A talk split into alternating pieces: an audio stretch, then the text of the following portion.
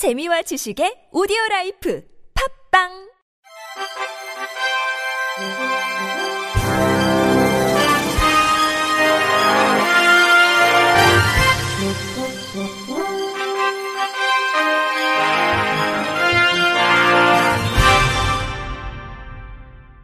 청취자 여러분 안녕하십니까? 10월 4일 월요일 K, B, I, C 뉴스입니다. 최근 5년간 고용노동부 산하 기관들이 장애인 의무 고용률을 지키지 않아 납부한 부담금이 13억 원에 달하는 것으로 나타났습니다. 국회 환경노동위원회 소속 무소속 윤미향 의원이 고용노동부로부터 제출받은 산하기관 장애인 의무 고용률 및 고용부담금 현황에 따르면 2016년부터 2020년까지 10개 기관이 납부한 장애인 고용부담금은 13억 300만 원으로 집계됐습니다. 연도별 고용부담금 납부 현황은 2016년 1억 3,200만 원, 2017년 1억 3,200만 원, 2018년 3억 3,500만 원, 2019년 5억 7,200만 원, 2020년 1억 3,200만 원입니다. 산하기관 중 가장 많은 고용부담금을 납부한 곳은 근로복지공단으로 전체 산하기관이 납부한 부담금 총액의 70.7%에 해당하는 9억 2,100만 원을 냈습니다. 이 밖의 기관을 보면 한국폴리텍 1억 9,300만원 한국산업안전보건공단 5,800만원 한국산업인력공단 4,100만원 노사발전재단 3,200만원 순이었습니다. 지난해 연말 기준 각 기관의 장애인 고용률은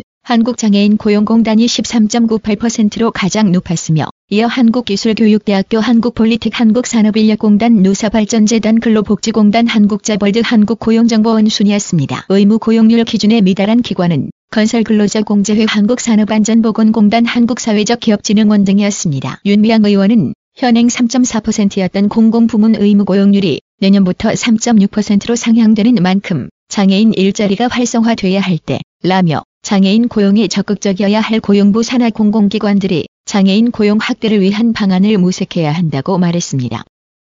법제처 국가법령정보센터에서 시각장애인을 위해 운영하는 모바일 애플리케이션의 음성 지원 기능이 무용지물이라는 비판이 나왔습니다. 국회 법제사법위원회 소속 더불어민주당 박성준 의원은 법제처로부터 제출받은 자료를 분석해 시각장애인들이 해당 기능 자체에 접근하기 어렵고 활용도 역시 떨어진다고 지적했습니다. 박 의원에 따르면 지난해 법제처가 주요 업무 추진 계획으로 시행한 음성 지원 서비스는 모바일 앱에서 마이크를 터치해 음성으로 법령명이나 주제어를 말하면 검색이 가능하며 법령 검색 결과 하단의 음성 지원 터치 기능을 제공해 법령 조항을 읽어줍니다. 하지만 길고 어려운 법령명을 정확히 말하지 않으면 찾고자 하는 관련 단어가 여러 개 제시돼 법령 정보에 접근하기 어려운 실정이며 법령 정보를 찾아도 관련 조항을 찾기 위한 음성 지원은 제공하지 않아 시각장애인이 사용하기에 부적절한 상황입니다. 또 법조항 부분을 찾을 때 시작 위치와 종료 위치를 선택하는 부분은 음성 지원이 되지 않아 편의성이 떨어지는 것이 현실입니다. 박성준 의원은 시각장애인이 스스로 법률부터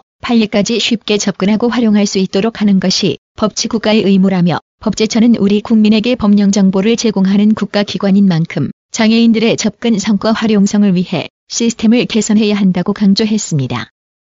장애인, 고령자 접근성이 가장 떨어지는 앱으로 배달의 민족이 꼽혔습니다. 국회 과학기술정보방송통신위원회 소속 무소속 양정숙 의원이 과학기술정보통신부에서 받은 자료를 보면 배달의 민족이 2020 모바일 앱 접근성 실태 조사에서 최하위를 기록한 것으로 나타났습니다. 과기부는 해마다 다운로드가 가장 많은 앱 300개를 대상으로 장애인과 고령자가 동등하게 접근할 수 있는지를 점수하는데 조사 결과 배달의 민족의 아이폰 애플리케이션이 38.9점으로 300개를 기록했습니다. 이와 함께 브랜디와 유라이크, 쿠팡, 야놀자 등의 아이폰 애플리케이션이 하위 10위권에 이름을 올렸습니다. 한국자산관리공사 캠코는 지난달 30일 오후 2시 서울 캠코 양재타워에서 시각장애인 오디오북 마음으로 듣는 소리 시즌 7 발간 기념회를 갖고 오디오북 40권을 한국시각장애인연합회에 기증했다고 밝혔습니다. 이번 발간 기념회는 코로나19 방역 수칙을 철저히 지키는 가운데 소규모로 진행됐으며 캠코 문성유 사장, 한국시각장애인연합회 박종훈 회장 직무대행, 사회복지공동모금회 김현순 사무총장, 목소리 재능 기부자 등이 참석했습니다. 캠코가 이번에 발간에 기증한 마음으로 듣는 소리 시즌 7은 지난해 11월부터 5개월간 캠코 직원 50명, 일반 국민 50명 등 총 100명이 참여했으며 그림 해설 오디오북 형식으로 어린이, 교육, 철학 등의 내용을 담아 총 40권으로 제작됐습니다. 문성유 캠코 사장은 뜨거운 관심과 참여 속에서 제작된 이번 오디오북이 나눔과 소통의 메신저가 되기를 바란다며 앞으로도 캠코는 국민과 함께 성장하기 위해 꾸준히 사회적 가치를 실천해 갈 것이라고 말했습니다. 한편 캠코는 발간된 오디오북을 임직원 기부를 통해 구축한 웹정보 플랫폼 맥을 비롯해 모바일 행복을 들려주는 도서관, 아즈 소리섬 등 다양한 매체를 통해 시각장애인들에게 제공하고 있습니다. 세종시가 생활 형편이 어려운 장애인에게 보조기기를 지원합니다. 지원되는 보조기기는 35가지로 지체와 뇌병변 장애인에게는 보행차와 목욕의자, 이동편기, 시각장애인에게는 영상 확대 비디오와 문자 판독기, 청각장애인에게는 대화용 장치와 창취 증폭기 등입니다. 보조기기는 해당 장애인이 주소지 관할 읍면사무소와 동행정복지센터에 신청하면 국민연금공단의 조사와 보조기기 센터의 상담을 거쳐 세종시가 구매에 지원하게 됩니다.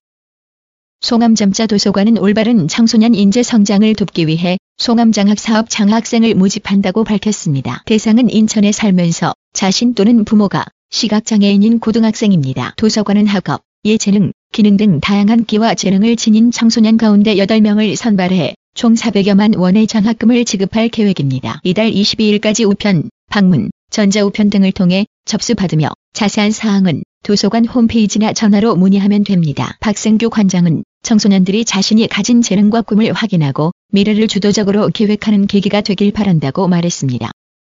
이상으로 10월 4일 월요일 K, B, I, C 뉴스를 마칩니다. 지금까지 제작의 류창동, 진행의 유미였습니다. 고맙습니다. K, B, I, C